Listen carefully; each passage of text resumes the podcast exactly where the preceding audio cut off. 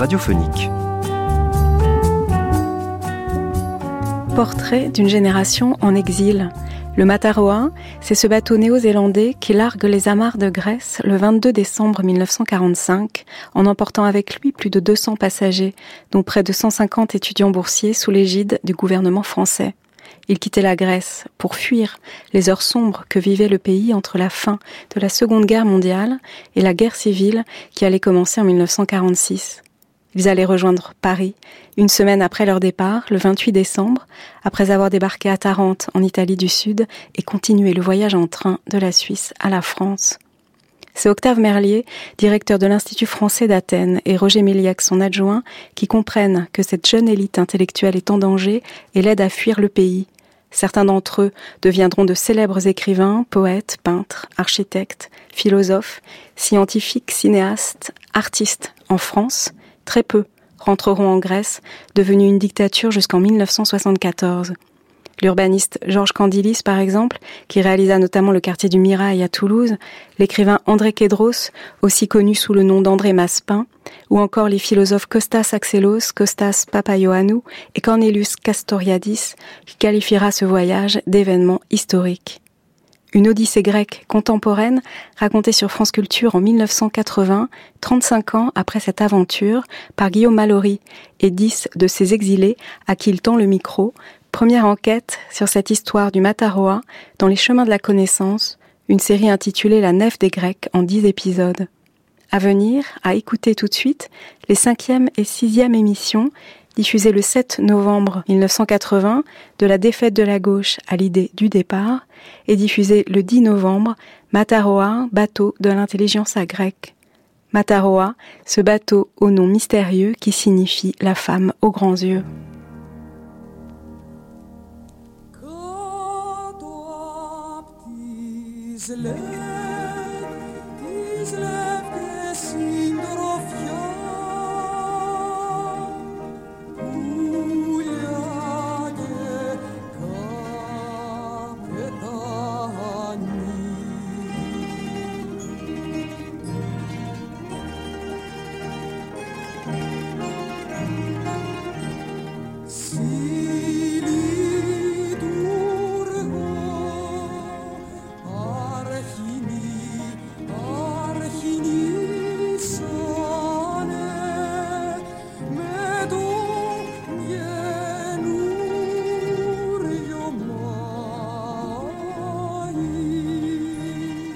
La guerre civile qui a été éclatée au mois de décembre Aristide euh, a conduit à une bataille serrée entre euh, d'abord la police et l'armée grecque qui était fidèle au gouvernement à cette époque et l'armée de l'Hélas, jusqu'au jour où les Anglais, après avoir préparé leur armée, ils ont intervenu en force. Alors, à la suite de cette intervention, euh, l'Hélas a été obligé d'évacuer Athènes et c'est une évacuation qui s'est passée dans des conditions assez pénibles et difficiles. Et moi-même, j'ai traversé toute la Grèce, je me suis trouvé à Tricala après avoir marché à pied pendant des jours et des jours. Tricala, c'est au nord de la Grèce. Et, alors, et la même, euh, le même mouvement, on l'a vu euh, dans beaucoup de, mm. euh, des résistants qui sont partis par les montagnes, par tous les moyens, sous le contrôle de l'aviation anglaise, sans aucune aide d'autre part. Je suis parti d'Athènes Koustas Kolonianos. Je, fais 2000 km à pied. C'est allé jusqu'à la frontière. Vous êtes allé au nord, vous êtes remonté jusqu'à la frontière albanaise. Et on avait avec nous une quantité de prisonniers anglais. Parce qu'on avait des prisonniers anglais. Qu'on les traitait mieux que nous. Mais c'était épuisant et épouvantable. C'était très dur, cette marche continuelle. Il pleuvait, il faisait mauvais. Et vous êtes monté par les montagnes Oui, le matin, oui. En plein hiver En plein hiver, c'était au mois de décembre. C'est ça. Et on est arrivé jusqu'à Jeannen, où il y a une petite histoire. Et il y avait une réunion où j'ai rencontré un type qu'il était, pendant que j'étais à l'école des beaux-arts, il était la dictature de Métaxas à l'époque. Alors moi, je n'étais pas inscrit à la jeunesse de, de Metaxas. Et on était deux qu'on n'était pas inscrits. Macris et moi, on était les, deux élèves de l'école qu'on n'était pas inscrits. Et lui, il était le chef de la jeunesse de l'école. Et quand je le vis à, Jeanne, il était dans la résistance. Il m'a pas reconnu, moi je l'ai pas reconnu, n'ai rien dit. je laissais passer le truc, ça. Il n'y avait pas de raison. On peut changer d'idée, tout, est- possible.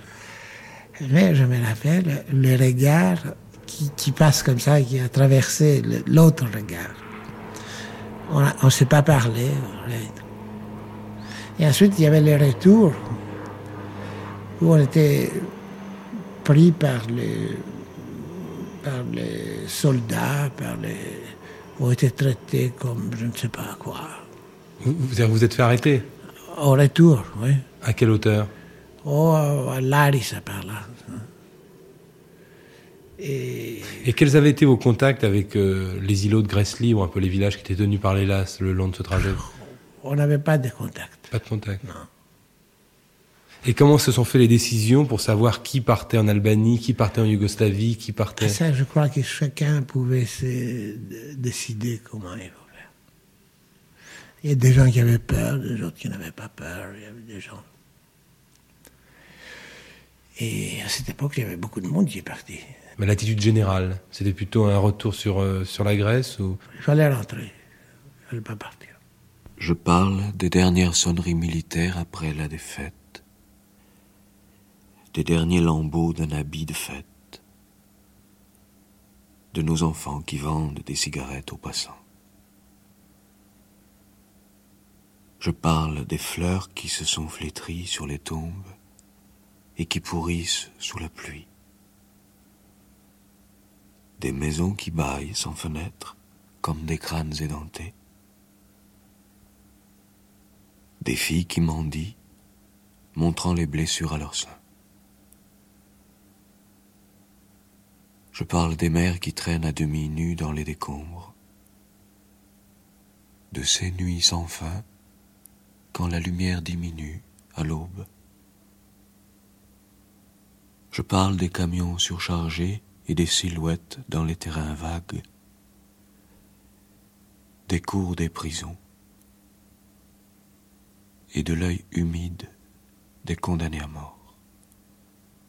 Manolis Ananiostakis. Et après cette défaite et après le commencement des réorganisations de l'Hélas dans la montagne, la résistance grecque a tenté de trouver un accord avec le gouvernement euh, grec sur des bases euh, tout à fait démocratiques. Aristide Ils ont Didikas. essayé euh, de négocier, surtout l'amnistie, donner la possibilité aux résistants de revenir à leur ville et essayer d'organiser sous le contrôle du gouvernement qui existait à l'époque de Papandreou une vie démocratique en Grèce. Et sous ces conditions-là, euh, ils sont arrivés à faire l'accord de Varkiza. L'accord de Varkiza, 12 février 1945, garanti par le gouvernement britannique, prévoit la démocratisation de l'armée, des corps de sécurité publique et la création des conditions indispensables pour procéder au plus tôt à des élections et à un plébiscite. Dans l'accord de Varkiza, parmi les, choses les plus importantes qu'ils ont déterminées, c'était que tous les Grecs, ils revenaient à l'armée régulière euh, sans tenir compte de leur passé, sans tenir compte de leur participation à la résistance, et étaient considérés tous égaux euh, dans la vie militaire.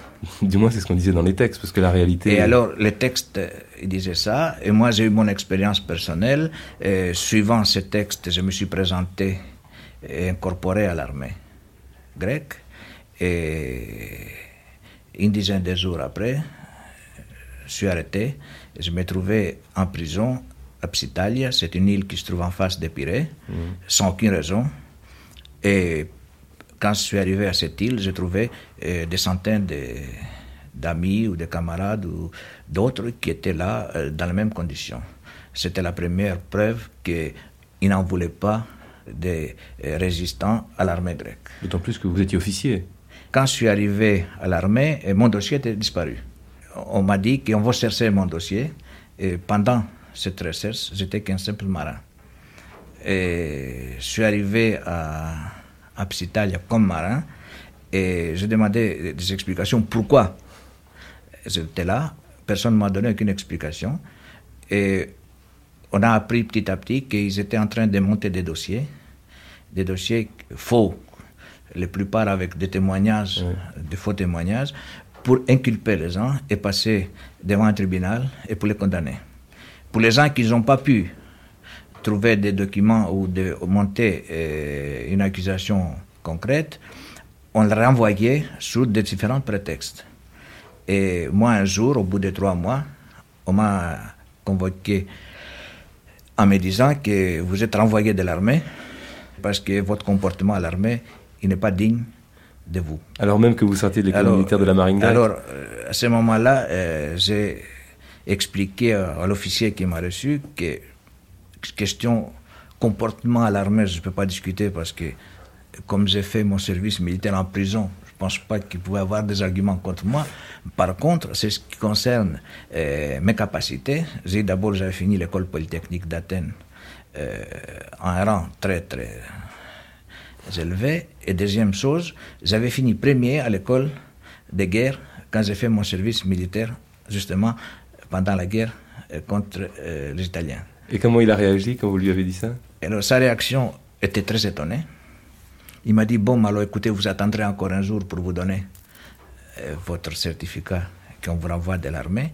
Et il m'a convoqué le lendemain, il m'a donné un certificat contrairement à l'ordre de l'état-major, hmm. sur lequel il disait que mes capacités étaient très bonnes et que j'avais un comportement vraiment très bon à l'armée. Il m'a renvoyé quand même.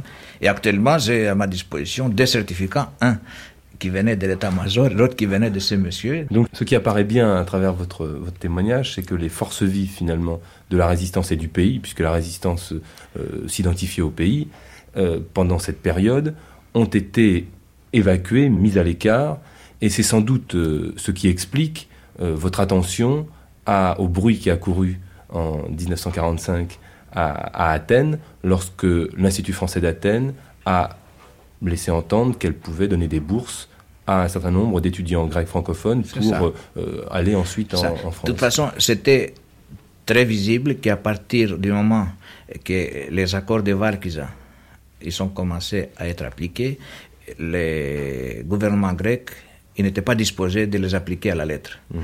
Ils préparaient, avec un programme bien étudié, d'exploiter la défaite de la gauche mhm. et d'éloigner tous les résistants des postes aussi bien gouvernementaux ou d'autres. Donc, euh, on a assisté à une organisation de la police à tous les pays, avec la surveillance des résistants, et petit à petit, on sentait que la vie des résistants devenait difficile.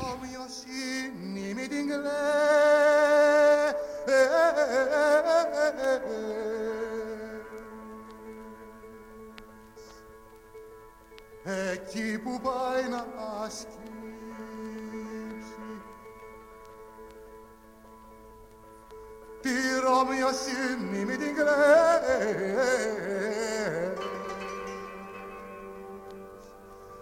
Εκεί που πάει να σκύψει με το σουγιά στο κοκκαλό με το λουρί στο ζεμπέρκο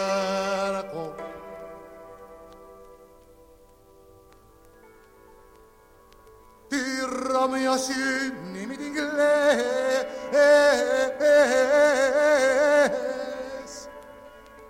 Να τη πετυχαίνετε, να τη πετυχαίνετε, να την, να τη πετυχαίνετε Να την πετυχαίνετε από ξ' αρχής κι αν και θεργεύει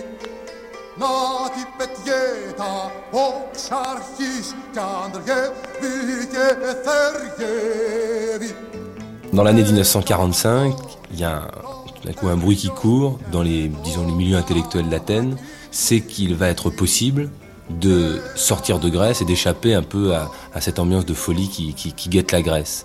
Alors, euh, comment ce bruit a couru? Qui en a été à l'initiative? Et comment vous l'avez su? En 45, je crois, toute la Grèce rêvait de partir. Mimika Il y avait une Kranaki. à la mode, et vous savez, les modes, c'est c'est jamais le pur hasard. Euh, justement, une de, en- qui on entendait chanter à longueur de journée il faut partir, il faut partir, je t'emmènerai, on partira. Là où on connaît personne. Euh, je crois que le sentiment était général que trop c'était trop. On avait vraiment, la coupe était pleine, on n'en pouvait plus de vivre là, cette horreur. Donc, euh, en ce qui me concerne, j'avais fait une demande de bourse au British Council, euh, au- qui m'avait refusé cette bourse, et le même dossier, je l'ai transporté au- à l'Institut français, où j'ai été reçue. On m'a accordé une bourse pour, je sais plus quoi, philo ou sociaux, je ne me rappelle plus. Bon, la bourse est une chose, mais le départ était une autre chose. Il n'y avait pas de communication à l'époque. On était quelques dizaines, et puis d'autres Grecs ont profité pour quitter le pays. Ce qui fait qu'on s'est trouvé plus d'une centaine sur ce bateau. Je n'ai pas fait les beaux-arts à Athènes. J'avais travaillé avec un professeur qui s'appelait Gianni Manussi. J'ai eu la chance d'exposer en 1943. Et, Costas Andréou. disons, d'avoir euh, pas mal de succès, d'être très connu tout de suite. Alors, ce qui m'a permis d'avoir une bourse du gouvernement français avec tout cet arrivage en France de 250 à peu près boursiers. Moi, je l'ai appris tout à fait par hasard. Euh, J'étais, à l'époque, à Athènes, il y avait les trams encore, le tramway. Et un jour, j'étais justement avec le tram pour aller à Omonia, et je rencontre un de mes amis qui était, ils avaient fait, il était étudiant aussi, il avait fait du latin. Et lui, il Nikos Karakostas. venir à Paris pour faire une thèse, un doctorat dans le latin. Et je l'ai rencontré dans le, dans le tram, je lui dis, mais qu'est-ce que tu deviens? Ah, Tu sais, je pars demain pour Paris. Alors je dis, comment tu fais pour partir pour Paris comme ça demain? Il dit, tu, ne sais pas, il a l'Institut d'Athènes qui a donné des bourses. Et maintenant, tout est prêt, on part demain. Euh, Toi, tu as le droit aussi puisque tu es un ancien élève. Mais c'est un peu tard. Alors je dis, mais comment ça se fait? Que- Comment on peut avoir droit? Il dit, mais c'est sur euh, présentation de diplôme. Alors, euh, il m'a dit, mais essaye, mais enfin, je pense que tu n'as pas beaucoup d'espoir. Alors moi, tout de suite, quand comme je voulais quand même depuis longtemps euh, venir à Paris, même à l'époque, je m'intéressais à l'école centrale et j'avais posé des questions à des amis, tout ça. Alors, je cours tout de suite à l'Institut d'Athènes et je vois M. Merlier, qui était à l'époque directeur. Et alors, je dis, M. Merlier, moi, je l'ai appris aujourd'hui. Et est-ce que j'ai le droit d'avoir une bourse aussi? Il me dit, ah non, non, non, parce que les bourses, on les a données. Il a à peu près 60 bourses du gouvernement français. Mais vous pouvez, je peux vous donner une invitation de la France pour venir faire vos études à- à- en France euh, à vos frais. Et avec ça, ça va vous permettre aussi de prendre le sursis du service militaire. Mais, euh, vous savez, tout le monde part lundi matin, c'est un samedi. Je On, dis, est- bon, on était en juillet à peu près. je crois. Et alors, euh, je prends l'invitation. Je me suis renseigné tout de suite. Il n'y avait aucune possibilité le, le samedi et le dimanche de contacter les services militaires. Alors, j'étais un peu désespéré, mais le lundi matin, ils m'ont dit que non, le bateau qui devait venir prendre tous les étudiants, c'était un bateau suédois qui s'appelait Gripsholm, je crois. Alors, ce bateau, il a eu une, euh, une avarie, il a eu un- une chaudière, je crois, qui a sauté, ou à Naples, enfin, je ne sais pas à quel endroit exactement, et il était retardé. Alors là, c'est tout de suite, alors j'ai fait, j'ai profité, je suis allé, j'ai vu tous les services militaires, tout ça, j'ai préparé mes papiers, et après, on attendait le bateau. À la fin, euh, comme ce bateau était, très en retard, il y a les Anglais qui ont mis à la disposition du gouvernement grec un bateau militaire anglais qui s'appelait Mataroa. Et c'est là où tout le monde s'est embarqué sur le Mataroa et on est parti euh, au mois de décembre. Et c'est ainsi qu'on a passé des examens euh, on a choisi une série de gens, je sais pas moi, une soixantaine, je ne me rappelle pas exactement les, les nombres, je crois que Nicolas 60, Voronos. À peu près, c'est le, le plus grand nombre de bourses que, que la France a- a- avait donné euh, d'un seul coup. euh, après la guerre, bah, un pays ruiné, avoir la possibilité de donner euh, une série de bourses, ça nous a déjà, c'est fait, nous a déjà impressionnés. Et alors là, on- a passé des examens, on a été choisis. Il y avait des tris euh, que vous, imaginez, des interventions politiques, mais en tout cas, grâce à l'insistance de, de Merlier, je crois qu'on avait quand même choisi euh, parmi les meilleurs éléments de, de ce moment-là, de, des jeunes intellectuels grecs. Mes parents voulaient rentrer en France puisqu'ils habitaient Paris avant la guerre. Et mon beau-père s'est mis en contact avec Miliex, qui était, je crois, le directeur. T'es sous-directeur. Ouais, quelque chose comme ça. Et qui lui avait euh, donc promis de lui donner le poste de médecin accompagnant les boursiers. Hélène Donc, C'était un moyen de quitter la Grèce.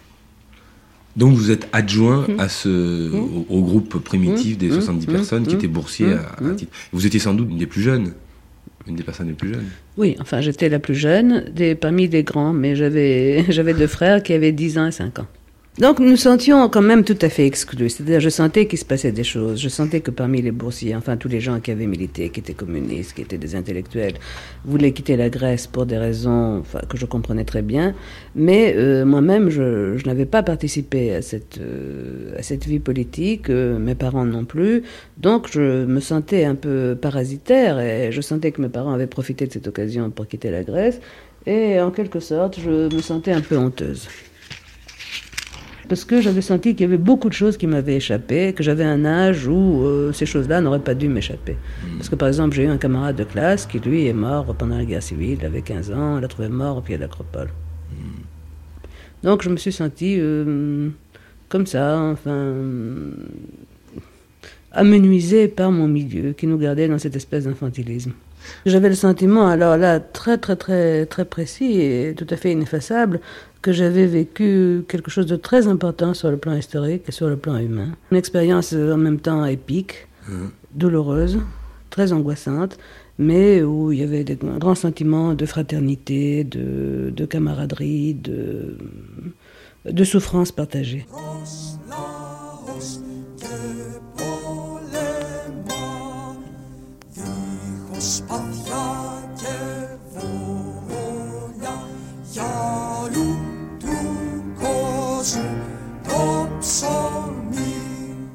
Le travail de M. Merlier n'a pas dû être toujours facile, puisque c'est un euh, véritable pèlerinage à, à- à chaque ministère qu'il a dû faire face, puis étant donné qu'il y avait de nombreux intellectuels de gauche qui étaient dans cette... euh, C'est euh, ça. Et alors, quand ces ils ont, euh, ils ont euh, choisi les Mhm. étudiants pour obtenir ces bourses, ils ont euh, donné un catalogue au gouvernement grec avec le nom euh, des gens qui étaient choisis. Aristide Et à ce moment-là, on a constaté qu'il y avait un mouvement, euh, aussi bien qui venait du gouvernement que de la police, pour essayer d'éloigner Oui. le maximum possible des, des, des résistants Mhm. ou des, des gens de gauche de ce catalogue. Évidemment, à ce moment, je crois que M. Merlet il a intervenu lui-même. On était prévenu qu'il y avait un bateau anglais qui s'appelait Mataroa qui partait en Italie et qui pouvait amener les étudiants grecs gratuitement jusqu'à Tarente. euh, au sud d'Italie, à Tarente. Et à partir du moment qu'on arrivait en Italie, le gouvernement italien, il pouvait nous amener par le train jusqu'à la frontière suisse. Et à partir de là, c'était beaucoup plus facile parce que les trains suisses et français fonctionnaient normalement. Je me rappelle que Cadilis avait fait une conférence sur la reconstruction de la France. Costas Koulandianos. Et c'était comme la France était euh, mise en œuvre, en neuf, tout de suite. Tous les ponts arrangés, tout, tout- tout- dans, dans un an, tout était arrangé. C'était extraordinaire. Tout le monde était absolument sûr que c'était extraordinaire. Il y avait un autre qui a fait une conférence opposée où il n'y a pas de drap, il n'y a pas de lit, il n'y a pas de métro, il n'y a pas de voiture, il faut prendre quelque chose. On avait pris des draps, des voitures, là, de vélos. De, de- Vous-même, vous aviez un vélo? Moi, j'avais un vélo. J'avais démonté un vélo, je l'avais mis dans une, dans une malle. Et on a profité de cette euh, occasion Aristide et on Didikas. s'est organisé pour partir le jour que le bateau arrivait au Pirée. Mhm. Évidemment, euh, la situation en Grèce se dégradait de mois en mois et on craignait tous que un jour ou l'autre, euh, ou la police ou d'autres euh, autorités, ils pouvaient intervenir et nous empêcher de partir. Quand euh, le moment du départ à Athènes, euh, au Pirée, Oui. euh, on a constaté l'intervention de la police. Ça veut dire que la police doutait que nous, partant de Grèce, on amenait des documents de la résistance grecque pour informer quand même l'Europe de ce qui s'est passé en Grèce. Ce qui était vrai, d'ailleurs. C'était vrai et c'était nécessaire, je crois. Ça pesait sur tout le monde. Il y avait l'espoir d'un côté de partir et de l'autre côté, il y avait les, les gendarmes derrière. Dans ces rues, des gens marchent. Des gens se hâtent de fuir, de s'enfuir. D'où? Pour arriver où? Je ne sais. Nul visage. Aspirateur, bottes, caisse. Se hâte. Dans ces rues, jadis, ils étaient passés avec de grands drapeaux et avaient une voix, je m'en souviens, longtemps, une voix audible. Aujourd'hui, ils marchent, courent, se hâtent. Le train passe, ils montent, se bousculent. Feu vert, feu rouge. Le concierge derrière sa vitre. La putain, le soldat, le boucher. Le mur couleur de cendre, plus haut que le temps. Même les statues sont aveugles. Yanis Ritsos.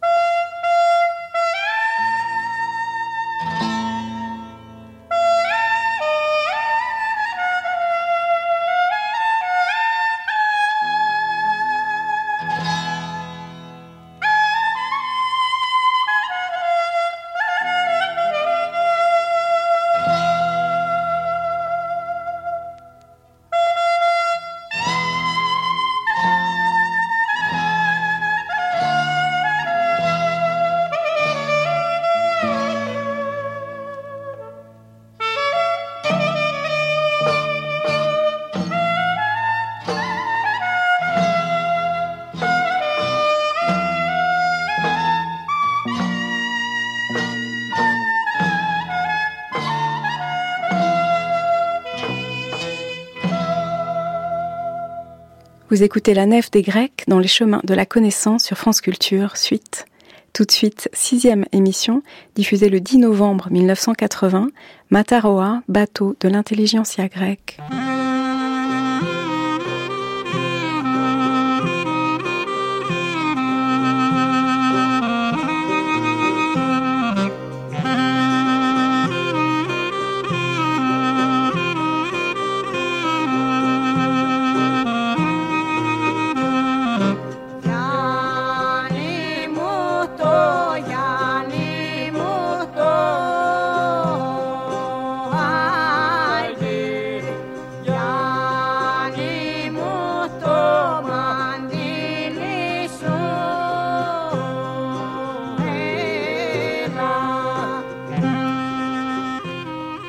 Nicolas Voronos.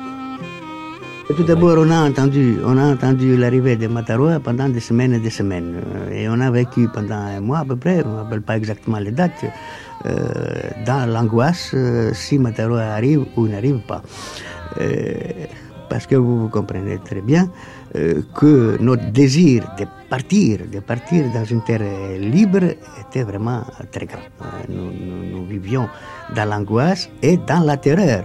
Parce qu'il ne faut pas oublier que la période euh, après, après les révoltes, de, après la, la résistance de, de- de décembre, était vraiment intenable à- Grèce.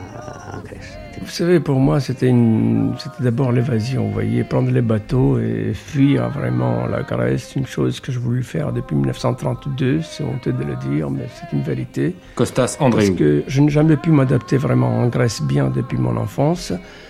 Euh, parce que là, je suis allé en Grèce à l'âge de 8 ans. Je n'ai jamais pu m'adapter dans un pays, je sais pas. Je croyais que j'avais perdu quelque chose que j'avais laissé au Brésil. Vous êtes né au Brésil Euh, Je suis né au Brésil. C'est un pays fantastique, etc. Ce que je n'ai pas trouvé en Grèce. Bon. Bah, c'est tout à fait c'est personnel. Et votre famille était de Euh, quel endroit? Mon père est d'Égypte, il n'est pas de Grèce, et ma mère est d'une île grecque. Euh, bon, mais j'ai vécu en Grèce une vie très dure d'ailleurs, très noire, etc. J'ai pu m'en sortir parce que là, j'ai- j'aimais bien lutter, comme beaucoup de Grecs qui, qui aiment lutter, se bagarrer, sortir. Mais du bateau, vous savez, je me rappelle pas grand-chose. Bon, moi, toutes ces personnes que je connaissais pas, je faisais connaissance. Ils avaient tous des têtes sympathiques, euh, plus ou moins intellectuelles.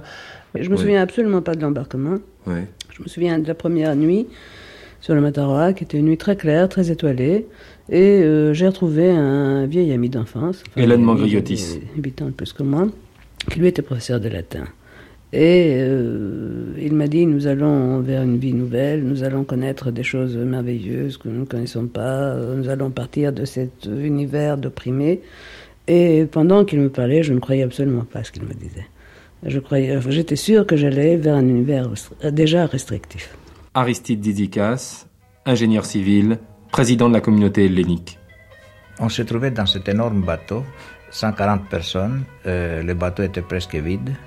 Et il y en avait juste le personnel du bateau euh, qui n'était pas plus nombreux que nous. Pour nous, les Grecs, on- qui n'avaient pas beaucoup voyagé à l'étranger avant la guerre, parce que les Grecs voyageaient très peu à l'étranger, et on se trouvait dans une ambiance un peu extraordinaire. D'abord, on, s'est rendu compte à ce moment-là qu'on quittait la Grèce, on ne savait pas ce qui nous attendait à Paris, et on a tous euh, réalisé qu'on allait euh, faire des études, euh, réaliser un programme que jusque-là on ne croyait pas possible. Il s'est créé une espèce de mini-légende autour de ce bateau. Quelque chose qui entre l'épopée et la tartarinade. Comme si c'était le Mayflower, ou comme si c'était le, le bateau ivre, ou je ne sais pas, le vaisseau fantôme. Mais on a pris ce bateau-là parce qu'il n'y en avait pas d'autre. C'est aussi bête que ça. Et il n'y a pas de quoi faire, faire une légende. Euh, C'est-à-dire, s'il s'agit de parler de l'immigration, au lieu d'enquêter sur le- ce bateau-là, je crois qu'il serait plus significatif d'enquêter sur les convois qui partent tous les jours maintenant de Grèce, qui traversent la frontière euh, grecque à Givieli vers la Yougoslavie et qui charrient des, des cargaisons entières de travailleurs grecs. Euh, C'est-à-dire, euh, ce que je veux dire par là, c'est que l'immigration n'est pas un événement ponctuel. L'immigration, c'est un phénomène structurel et chronique. Le, le phénomène de, de la diaspora grecque est un phénomène très ancien. Là, il s'agit d'une immigration, une immigration que vous rappelez qui continue encore aujourd'hui. Oui. Cependant, euh, sur le Mataroa, il semble que cette immigration a une dimension particulière. C'est un peu celle de l'exil, dans le sens où il y a quand même la conscience qu'il est très possible que vous ne reviendrez pas, ou au moins vous ne reviendrez pas dans, des, euh, dans une échéance très courte. En ce qui me concerne, je ne suis pas du tout partie avec l'idée de ne plus jamais revenir. Loin de là. Je pensais aller faire des études, une thèse, autre chose selon là, et puis rentrer comme tout le monde, comme tout le monde, comme ça se faisait à l'époque. Je ne pensais jamais que j'allais mener une existence d'étrangère, d'émigrés, ou une existence de française, de femme française. C'est euh, l'histoire au futur antérieur dont j'ai parlé. Je crois très peu de nous se doutaient qu'il n'allait plus jamais retourner pour de bon au pays. Aujourd'hui, on le sait, alors on ne savait pas du tout. Monsieur Byzantios, ce voyage du Mataroa, c'est un voyage donc qui est organisé par l'Institut français d'Athènes, par des Français. C'est un voyage qui se passe sur euh, un bateau qui est un bateau anglais, un bateau de transport de troupes. Et pourtant, il semble que euh, les Grecs euh, phagocytent toute cette organisation bien pensée et en fassent presque une œuvre des fous. C'est vrai un peu, mais il faut aussi voir comment ça s'est, présenté. On, part, on quittait la Grèce dans une situation assez compliquée, une révolution avait eu lieu, euh, une résistance, la guerre, tout ça. Et ce voyage-là avait plusieurs aspects. Pour moi, il avait également un aspect assez dramatique parce que je pensais que je quittais définitivement la Grèce. Alors, euh, quand nous sommes trouvés tous dans ce bateau-là, il y avait à la fois un, grand sentiment de libération, de partir, aller ailleurs. Puis c'était le voyage qui est tellement quand même dans l'imagination des Grecs très familier. Il y a eu une énorme pagaille. Euh, euh, on a vu des Anglais avec avec leur organisation, des choses que pour nous sont assez incompréhensibles. On a voulu un peu foutre en l'air tout ça, n'est-ce pas? Et il y a une grande pagaille dans ce bateau, c'est vrai.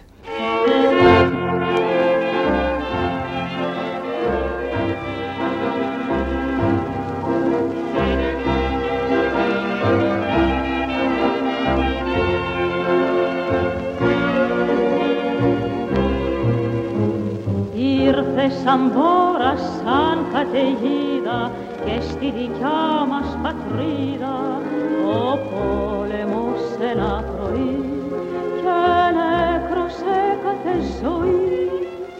Γκρέμισε σπίτια, βούρκωσε μάτια και ματαγιόμισε τα μονοπάτια. Πέρασε όμως κενά όλα γερούν ξανά Pendant ce temps, la Grèce voyage encore et toujours. Et si nous pouvons voir la mer Égée fleurir de cadavres, c'est du corps de ceux qui voulurent attraper le grand navire à la nage, du corps de ceux qui en ont eu assez d'attendre les navires qui ne pouvaient prendre la mer, l'Elsie, le Samothrace, l'Ambrakikos. Et les navires sifflent, maintenant que le soir tombe sur le Pirée. Sans arrêt, ils sifflent. Mais pas un cabestan ne bouge. Aucune chaîne n'a brillé, humide, dans la lumière ultime du soleil couchant. Le capitaine reste de marbre dans ses ors et dans ses blancs.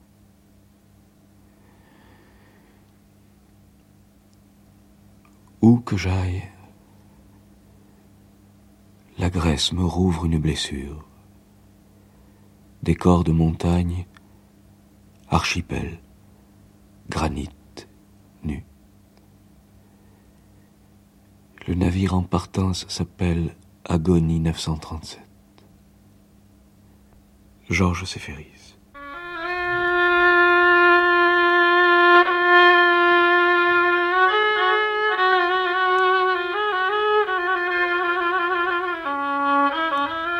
Hélène Mangriotis.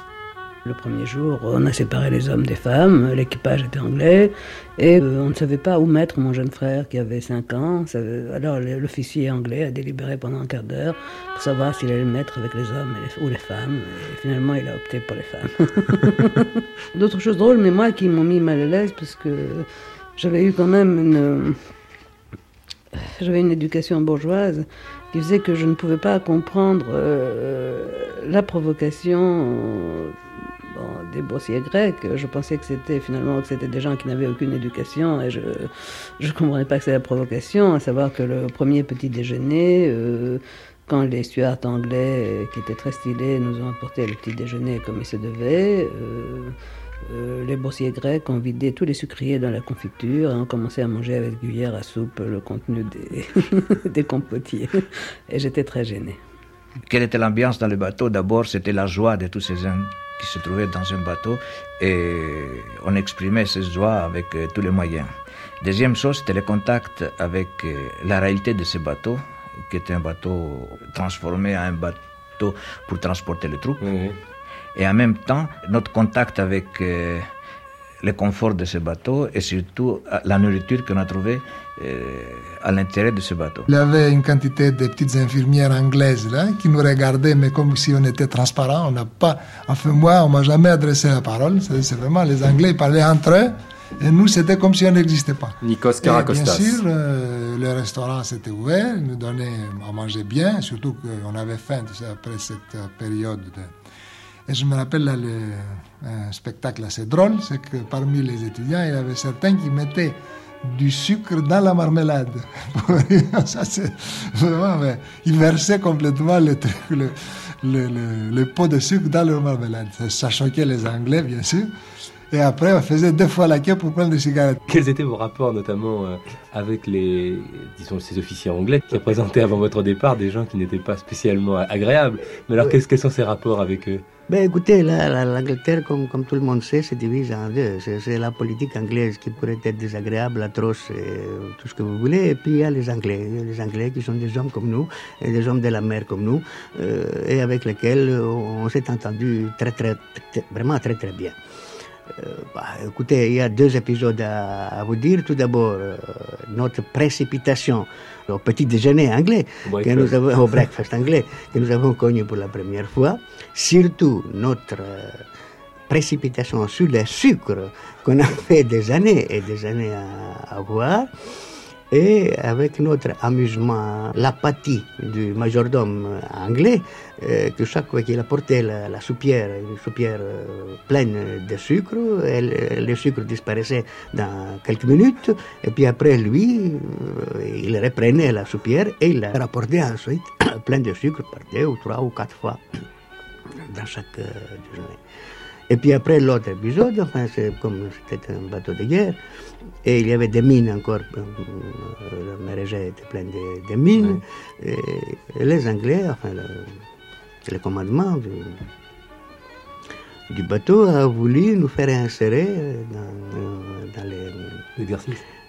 dans les exercices de, de l'équipage.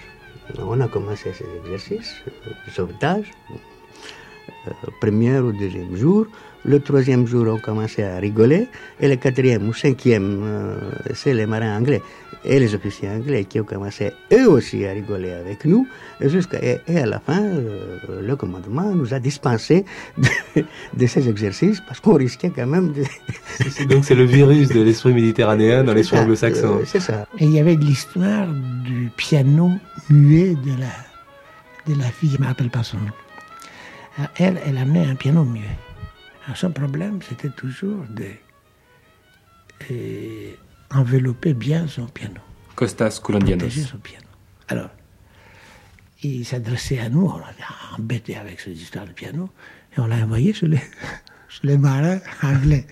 Qui a merdé, elle a emmerdé tout le monde avec son piano, tout le monde.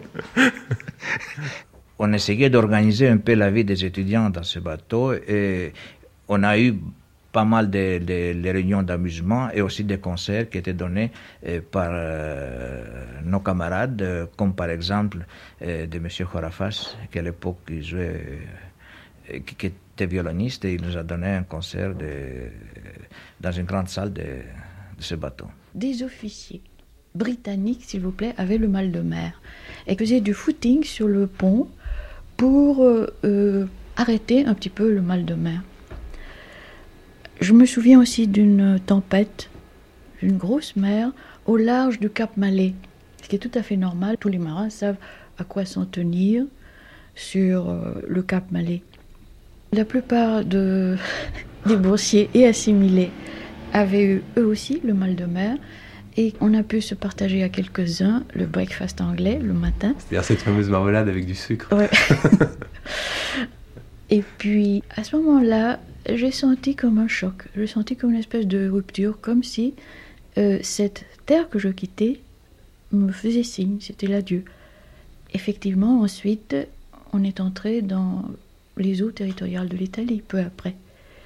Et à ce moment-là, j'ai compris pourquoi je n'avais, je n'enregistre pas dans une, déjà une sorte de tas second. J'avais peur.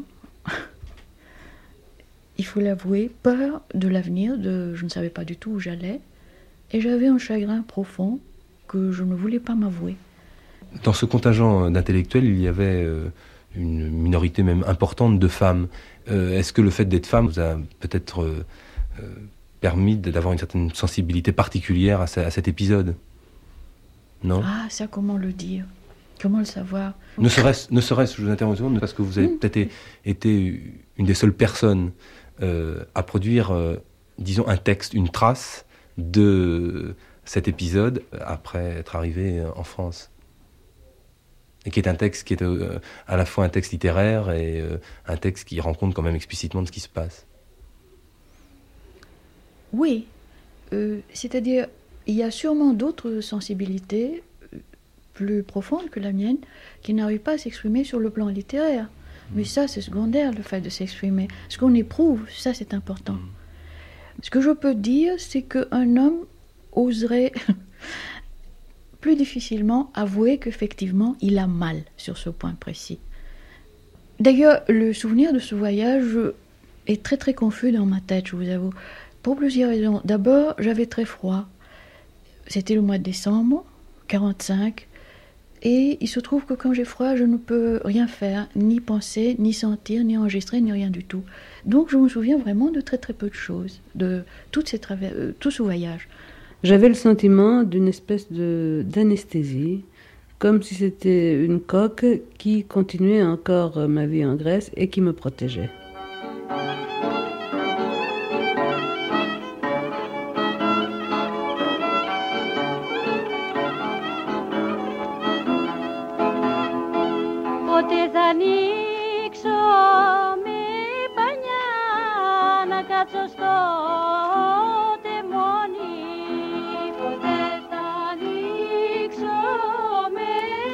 Elena Mangriotis, psychanalyste. C'est quand on a débarqué en Italie que les choses ont changé. Je me souviens qu'arrivé à Tarente, il y avait un groupe de gens qui nous attendaient sur le grand pont, le poing tendu en nous saluant. Et là, je me suis sentie très fière. Euh, Bon, ils ne s'adressaient pas à moi, bien sûr, ils s'adressaient à tous les communistes militants du bateau, mais c'est comme si je participais un peu à, cette, euh, à leur gloire. Mais Tarente, c'était presque encore la Grèce, curieusement. Ça m'a donné La une- grande Grèce. la grande Grèce, ou la Grèce à l'époque en tout cas. Ça m'a donné l'impression d'une pauvreté. On avait même euh, le sentiment qu'on va nous piller les bagages. On se demande pourquoi et qu'est-ce qu'ils avaient à prendre. Mais enfin, c'était un peu comme ça. à Tarente, je crois, la première fois où j'ai vu ces maisons patriciennes d'Italie, euh, ce qu'il en restait bien entendu, parce que Tarente a été copieusement bombardée toute la guerre, toute la guerre, euh, que j'ai beaucoup aimé par la suite. Mais c'est la seule image que je garde. Euh, elle ressemblait un petit peu, ces maisons, à certaines maisons à Corfou, aux îles ou à Zante. Avant qu'on débarque, on avait organisé parmi les étudiants une équipe pour descendre les bagages de Mataroa à, à terre. À, terre. Et c'est là qu'on on a constaté que, n'ayant pas l'expérience de voyage à l'étranger, euh, les étudiants grecs, ils ont amené avec eux euh, tout ce qu'ils croyaient nécessaire euh, pour leurs études ou pour leur séjour en France. Il y avait une grande malle, une caisse, une grande caisse, euh, très lourde, et qu'on avait du mal à la transporter. Mais alors, avec un faux mouvement qui s'est passé à un moment donné, cette caisse a tombé, c'est ouvert, et on a vu à l'intérieur des livres euh, qui sont étalés sur le, sur le parquet de Mataro. Et parmi les livres, je me rappelle encore avoir vu Nana de Zola. On euh, circulait un peu dans le, le port de Tarente et on faisait, là on- il y avait des oranges, je me rappelle, il y avait beaucoup d'oranges à cette époque-là, et on faisait du troc en donnant trois cigarettes, on avait presque un kilo d'oranges. Il y avait des petits jeunes là qui faisaient ça. Alors, J'ai oublié aussi de dire qu'avant de partir d'Athènes, tout le monde avait peur en disant qu'en Italie, vous risquez d'être enfermé dans un camp de concentration. À Paris, vous, vous, risquez d'avoir faim, de mourir de faim. Chacun prenait avec eux des de, de conserves. Et moi, personnellement, j'avais pris avec moi 30 kilos de conserves. Alors ça, je me rappelle. Et ça m'a servi d'ailleurs, parce qu'en arrivant à Paris, il avait encore des tickets. Ça faisait une petite montagne. Hein. Ça faisait à peu près euh, 16 mètres carrés de surface de bagages. Hein. sur 2 mètres, carrés, deux mètres de, de hauteur à peu près. hein. Ça fait un paquet. ça fait quand même 20 mètres cubes à peu près de bagages.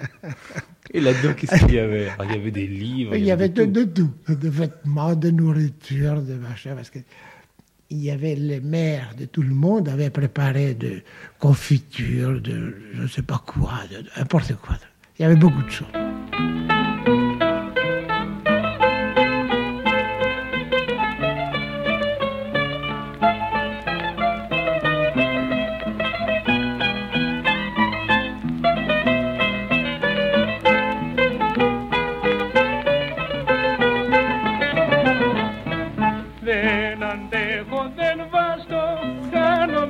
Aristide Didikas.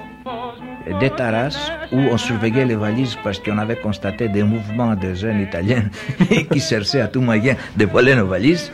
On avait organisé des commandos, vous pouvez dire, qui surveillaient nos bagages. Et alors, les Italiens qui sont, nous ont accueillis vraiment euh, très amicalement, malgré qu'on avait euh, fait la guerre il y a quelques années avant. Et ils nous ont dit qu'ils mettent à disposition euh, deux wagons pour nous transporter jusqu'en Suisse. Et on a transporté nos bagages, on est entré dans ce wagon.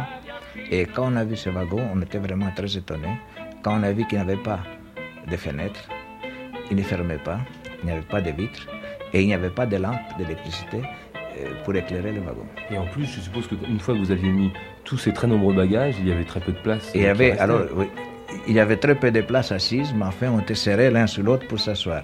Mais ce qui nous a impressionné le plus, c'était qu'il n'y avait pas euh, de fenêtres ni de glace et de vitres. Et il faisait assez froid. déjà. Il faisait- est en plein il- hiver, Il, oui. il faisait déjà assez froid. C'était au début de décembre et le soir, il faisait assez froid. Moyen Âge presque, il n'y avait rien. rien.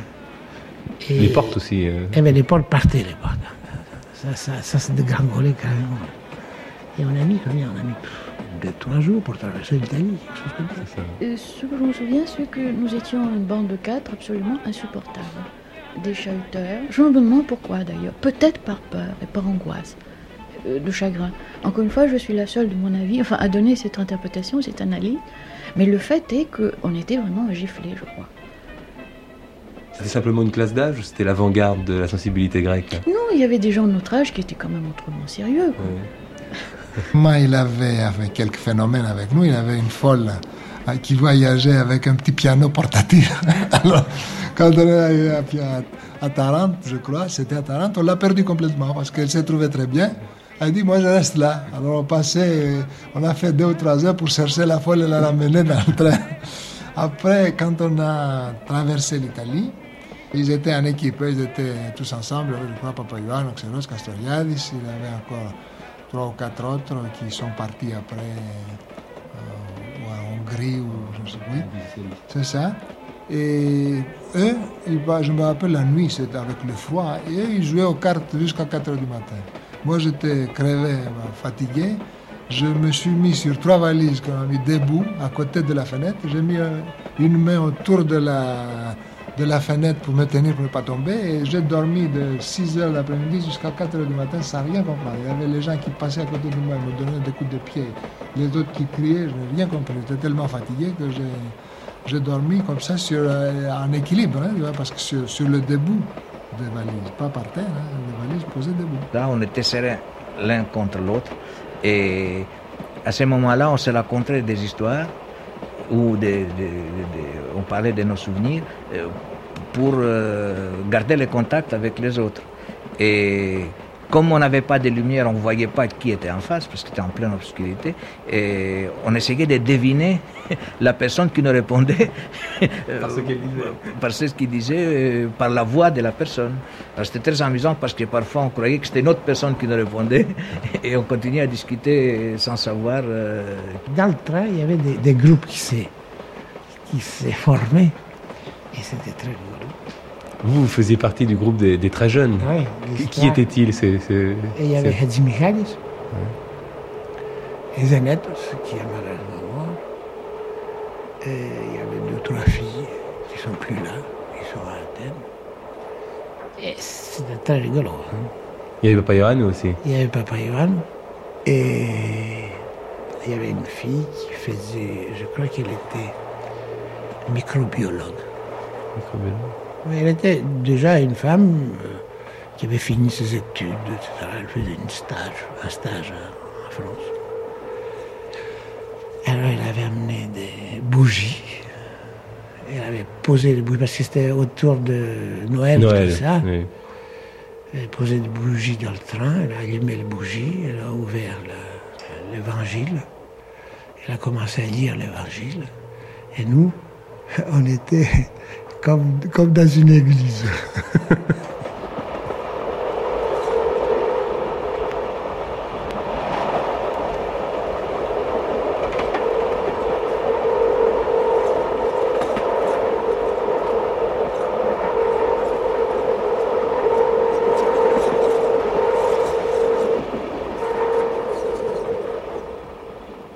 C'était La Nef des Grecs dans les chemins de la connaissance sur France Culture, une série en 10 épisodes dont vous venez d'écouter les 5e et 6e émissions, diffusées le 7 novembre 1980, de la défaite de la gauche à l'idée du départ, et diffusées le 10 novembre 1980, Mataroa, bateau de l'intelligentsia grecque.